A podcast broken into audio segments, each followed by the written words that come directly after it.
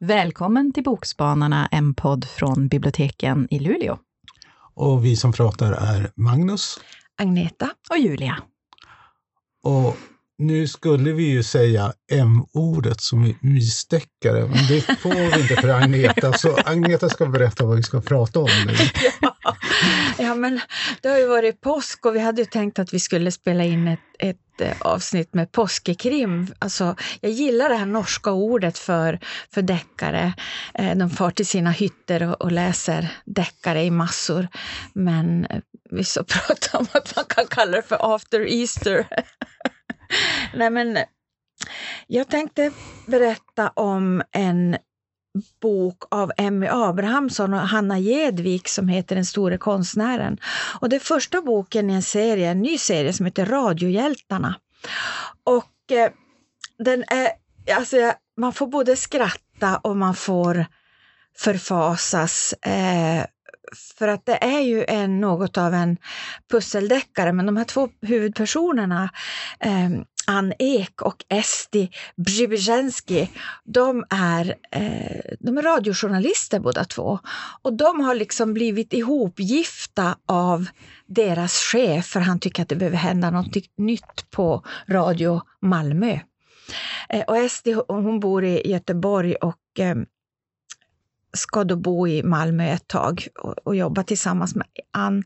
Och det skär sig lite från början, för Ann Ekon är typen, om ni tänker eh, Ann Lundberg, ni vet i, i Antikrundan och i Husdrömmar, hon är ju väldigt varm och eh, kärleksfull och vill gärna kramas och ta på Och Esti hon är allt det som inte Ann är alltså. Eh, och Ann fikar gärna och nu vet jag inte om, om Ann Lundberg gör det, nu slutar vi med alla, alla jämförelser med Ann Lundberg, men om ni kan tänka er typen. Eh, men Ann hon älskar att fika och Esti hon är inte något mycket för att fika och sådana saker. Och det första Ann gör när de träffas och Esti presenterar sig som bara Esti. Men gud vilket konstigt namn, säger Ann. Och Esti hon bara, eh, okej. Okay. Och då har hon ju ändå inte sagt sitt efternamn. Ja, jag ska inte försöka uttala det ens. Men de har i alla fall fått i uppdrag att de ska göra en podd om en väldigt känd, en internationellt känd eh, skånsk konstnär som hette Nicky Falk. Han har inte hetat det från början naturligtvis, men, men numera heter han det. Problemet är ju bara att innan de ens hinner börja så dör han. Han har begått självmord. Men ni vet, det här är ju en deckare och självmord kan vara suspekta och så även i detta fallet. Och Ann och Esti upptäcker ju efter ett tag att de, där, de funkar ganska, deras olika arbetsmetoder funkar ganska bra ihop. Så de bestämmer sig för att de ska fortsätta med den här podden om Nicky Falk, men göra det till en slags ja, men, true crime som är så, så inne nu för tiden. Och de börjar med att intervjua alla som Nicky Falk har haft i sin närhet och de upptäcker att hmm, här är det någonting som skaver. Det skaver ordentligt. Och vad som är med den här boken, Emmy Abrahamsson har ju tidigare skrivit eh, flera andra böcker och Hanna Jedvik har skrivit barnböcker. Men Emmy har skrivit bland annat en ungdomsbok som heter Ja, nu skulle jag naturligtvis ha haft titeln här. Men hennes senaste bok i alla fall är en, en um, kryssningsdeckare. Hon åker på kryssning, inte hon, men hennes huvudperson åker på kryssning tillsammans med, med sin mamma och sin syster, hur man blir slängd över bord. Och jag tror att hur man gifter sig med en man som bor i en buske eller något sånt där, hette någon av hennes tidigare böcker. Så att hon skriver dråpliga böcker och det här dråpliga följer även med in i den store konstnären. Så att jag tyckte att det här var bara, kände bara direkt, jag hade läst ut den, nej men jag vill, jag vill läsa mer om radiohjältarna.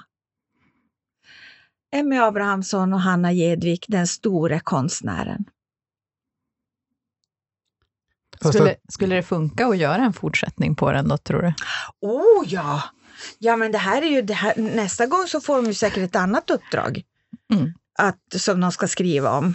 Eh, och det är ju fortfarande så att, de, att, att deras samarbete är väl lite ja, ja, ja, sådär. Men den var, det var, den var smart, alltså den var, den var väldigt smart eh, upplösning.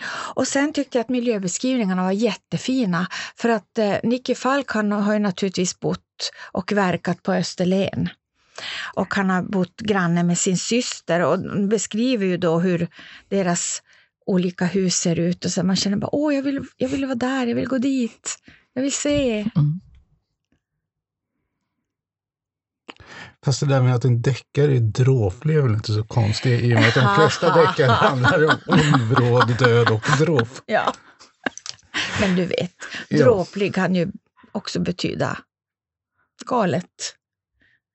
Galet rolig fast på ett ja, dråpligt sätt. Jag har inget bättre Mm. ord. Har vi någon syn- synonym för dråpligt? Mm. Jag har faktiskt en synonym för dråpligt och det är Kristina Olensi och Micke Hansen. För de skriver verkligen sådana här dråpliga deckare. Ja. Det börjar med att jag läste Vadhytten, så Ja. jag tycker jag är extremt rolig. Mm. Om, om man då vill läsa en bok som kombinerar eh, bedrägeri, döda hästar och vadhytter så är precis den. Mm. Och så mord förstås. Mm. Men det visade sig att de här, jag fick mer smak, så de blev sådana här non-stop-författare. Ja. Alltså när man läser för podden så är det sådär att jag kan bara försöka läsa balanserat. Liksom. Det ska vara en författare av ett so- eh, sort och sen en, en författare av nästa Mm. sort. Men här valde jag att läsa två böcker på raken av samma författare. Det är som Ja. non-stop, man kan inte säga nej. Och naturligtvis är det ju godare än andra gången när man gör något som man inte ska. Ska Men, men ursäkta mig, men visst är Badhytten det första boken i serien? Visst är det så? Eh, det tror jag, men jag har ju inte koll så där. Jag valde den därför jag tittade på våran ljudboksapp som heter Biblio och så tänkte jag den såg rolig ut. Ja. Men den boken jag tänkte prata om, som är nästan som är bättre, det är Deckardrottningen, en författare i motvind av samma författare. Och det är egentligen inte en deckare utan snarare någon slags antideckare. För den handlar då om Bodil som får en författarkurs av sin man i, eh, när hon fyller jämnt. Mm. Och hennes man har någon sån där idé om att nu ska hon bli deckardrottning. Och tjäna en massa Och pengar. tjäna en massa pengar. Och det vill ju inte Bodil. Hon vill skriva feelgood. Och det hela blir inte bättre när hennes man förlorar sitt jobb. Och den är egentligen ganska sorglig därför att han får inte den chefsposition som han hade tänkt att han skulle få i och med att han hade varit i firman i 30 år och sådär. Och då blir han så besviken så att han slutar helt enkelt att gå till sitt jobb. Han far ut och sitter i skogen hela dagen och sen när det blir höst så sitter han på ett café och planerar Bodils framtida författarkarriär. Vilket Bodil är inte, irriter- eller inte intresserad av. Därför förutom han så har hon en granne som också planerar hennes framtida författarkarriär. Eh, och så händer ju en massa saker. Men det som jag tycker är roligast i den här, det är ju just liksom den här bilden av eh, skrivcirkeln de går. Liksom de olika personerna. Det är liksom en realitystjärna. Det är en eh, man som har skrivit eh, manus för tv, ganska aggressiv och skriver sådana här true crime-saker. Det är ett antal ointressanta människor och så är det Struts-Carina. Och Struts-Carina, alltså jag inser ju, man ska inte tycka om Struts-Carina, men hennes plan är att skriva en deckare i strutsmiljö. Åh herregud. Hon är nämligen strutsfarmare. och har världens hemskaste Instagrams foto, eller konto med bara foton på strutsar och hennes egna fötter. Gud. Och jag måste säga, jag älskar struts-Carina. Eh, jag, kan, jag vill läsa en, en deckare i stru- strutsmiljö, alltså det är en brist i mitt liv. Jag kan tänka mig vad de ska heta till och med. Oj, få höra. Pecked by death by midnight och The Bloody Week at dawn. Oh my god. Det bloody week at dawn. Men din man kanske får skicka dig på en skrivarkurs. Tyvärr har jag gått skrivarkurser och det är det som gör att den är väldigt sådär emotionell. Alltså när jag Eh, när en beskrivning av den här strutskarina som bara breder ut sig och försöker ta över, så tänker jag sådär, herregud, är det sådär jag lät? Den här måste man ju läsa. Det lät Men fanns den jätteroligt. också på Biblio eller? Den finns också på Biblio. Åh, oh, nice. Och jag skulle ju vilja läsa en hel bok om strutskarina, men nu är det så att det händer ju vissa saker i den här boken, så det är inte troligt att det kommer Okej. komma någon bok om henne. Åh. Om de verkar lite vackra i tiden. Men för att ta reda på vad hennes eh, dystra öde, kanske, lycklig för det andra, kanske, Mhm. så måste ni ju läsa Deckardrottningen, en författare i motvind av Kristina Olseni. Ja, det låter som att man verkligen måste det. Ja, det låter som det. ja. Yes, men krim. Då tänkte jag, ja men då går jag tillbaka till original mys.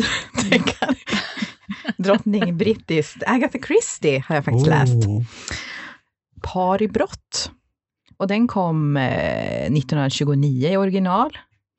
Men den eh, första svenska översättningen kom 2015. Oj då. Och det är den jag har läst som översatt från engelskan av Helene Ljungmark. Eh, och den räknas väl mer som en novellsamling. För att det är flera små mysterier som de löser liksom i en handvändning. Och då kan man ju läsa en eller två åt gången. Och det var väldigt underhållande. Och det handlar ju om unga paret Tommy och Tuppence Beresford. Och de får då i den här par i brott i uppdrag att ta över en detektivbyrå. Eh, och det roliga är att de beslutar sig att lösa fallen de får in i, genom att använda sig av de stora litterära detektiverna som Sherlock Holmes eller Poirot. Eh, och eh, det uppdraget får de då för att eh, den förra som ägde detektivbyrån, han hade varit lite indiskret Mm-hmm. med några adelspersoners hemligheter. Och så, hade det, så levereras det mystiska blå brev dit, som då säkerhetstjänsten eller Skottland Yard, eller vilka vi ska kalla det, som är lite in, intresserade av. Så då skickar de in det här då paret för att eh, liksom dölja att detektiven har blivit liksom tagen i förvar, eller hur man ska uttrycka det.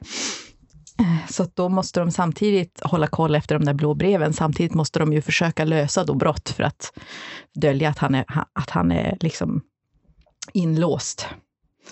Eh, och det, det är riktigt roligt. Man märker ju att det är skrivet när det är skrivet, men alltså det är ju en hejdundrande fart de har och de löser ju en hel del fall. Liksom. Det är ju försvunna damer, stulna smycken, arsenik. Alla de här klassiska, liksom, eh, känns som väldigt så klassiska mm. Där. Det är Ja. liksom en, en, en ung dam som försvinner mystiskt och det är någon som Oh. tappar, liksom någon, en annan familj där någon gäst av deras, en stor fin rosa pärla försvinner och då är ju alla under misstänksam vem i hushållet är det som har who snott tagit det här smycket. För det kan ju inte komma ut och det är all, alla liksom eh, förfalskade sedlar i omlopp och lite sådana saker. Eh, så då är det den charmiga och impulsiva tappens då, men då så är den här lite stadiga och tråkiga maken då, Tommy. Och i detektivbyrån så spelar de då detektiv och sekreterare då, att de, Mhm. inte, de är inte gifta då utåt. Eh, så det, jag tyckte att det var underhållande och så eh, Agatha Christie driver ju som verkligen med genren som hon har nästan varit med om och skapat Mm. i den här boken. Hon har väldigt så roligt om med alla klassiska liksom, eh, karikatyrer av, av, av karaktärer och också handlingar och hur på, något sätt lättsamt de kan bara lägga ihop pusslet och bara veta exakt vem det är, hur de gjorde det. Det var liksom, det var butlern med liksom eh, ishackan i biblioteket eller någonting. Mm. Precis som till Cluedo eller någonting. Eh, och jag brukar ju skippa förordet, men i den här tycker jag man ska läsa förordet, för då får man ju veta lite mer om de här olika klassiska detektiverna som hon liksom mm. gör skoj av mm. I, i boken. Så jag, det finns tydligen fyra ytterligare romaner om det här äventyrssugna paret Beresford, eh, på, när de blir då inkastade på olika ställen då för att... Men hur, eh, hur kände du att översättningen var? Är den skriven, alltså är det tidstypiskt språk. För jag, jag har läst någon bok nu där översättningen var alldeles för modern jämfört med tiden när boken eh, Jag tycker sig. alltså det var ingenting jag reagerade på, så jag tror att den, den eh, höll sig på en bra nivå, för jag har ju läst tidigare eh, böcker där, där det kändes så här fånigt, lite Jönssonligan, fast det skulle mm. vara, alltså som i rekommendationsavsnittet när jag läste. som, som, som, som man stördes, men här gjorde jag, stördes jag inte alls, mm. utan det kändes som att miljön, alltså, har man, gillar man att se liksom sådana klassiska liksom, mysterier, alltså man känner sig som hemma i det, så jag tyckte mm. att hon hade lyckats bra med den här översättningen. Så att jag tyckte de var ett väldigt roligt par, hur de gnabbades som varandra bakom scenerna. Och så hade de ju sin springpolke Albert då som var liksom allt i allo och som de tyckte han var så jobbig, men så dök han upp som gubben i lådan då och räddade dem vid vissa tillfällen. Och det, du vet det här klassiska.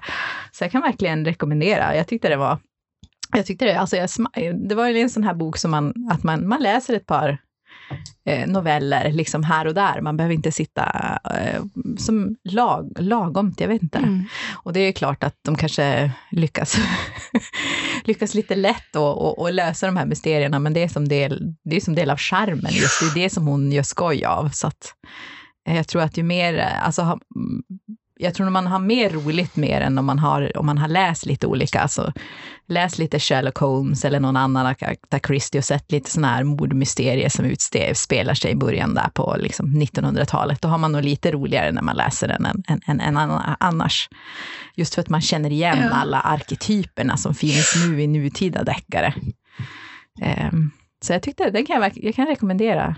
Jag hade aldrig hört talas just om dem, för annars är det Agatha Christie, då Nej, tänker man ju på Miss Marple eller Hercule mm, Poirot mm. eller...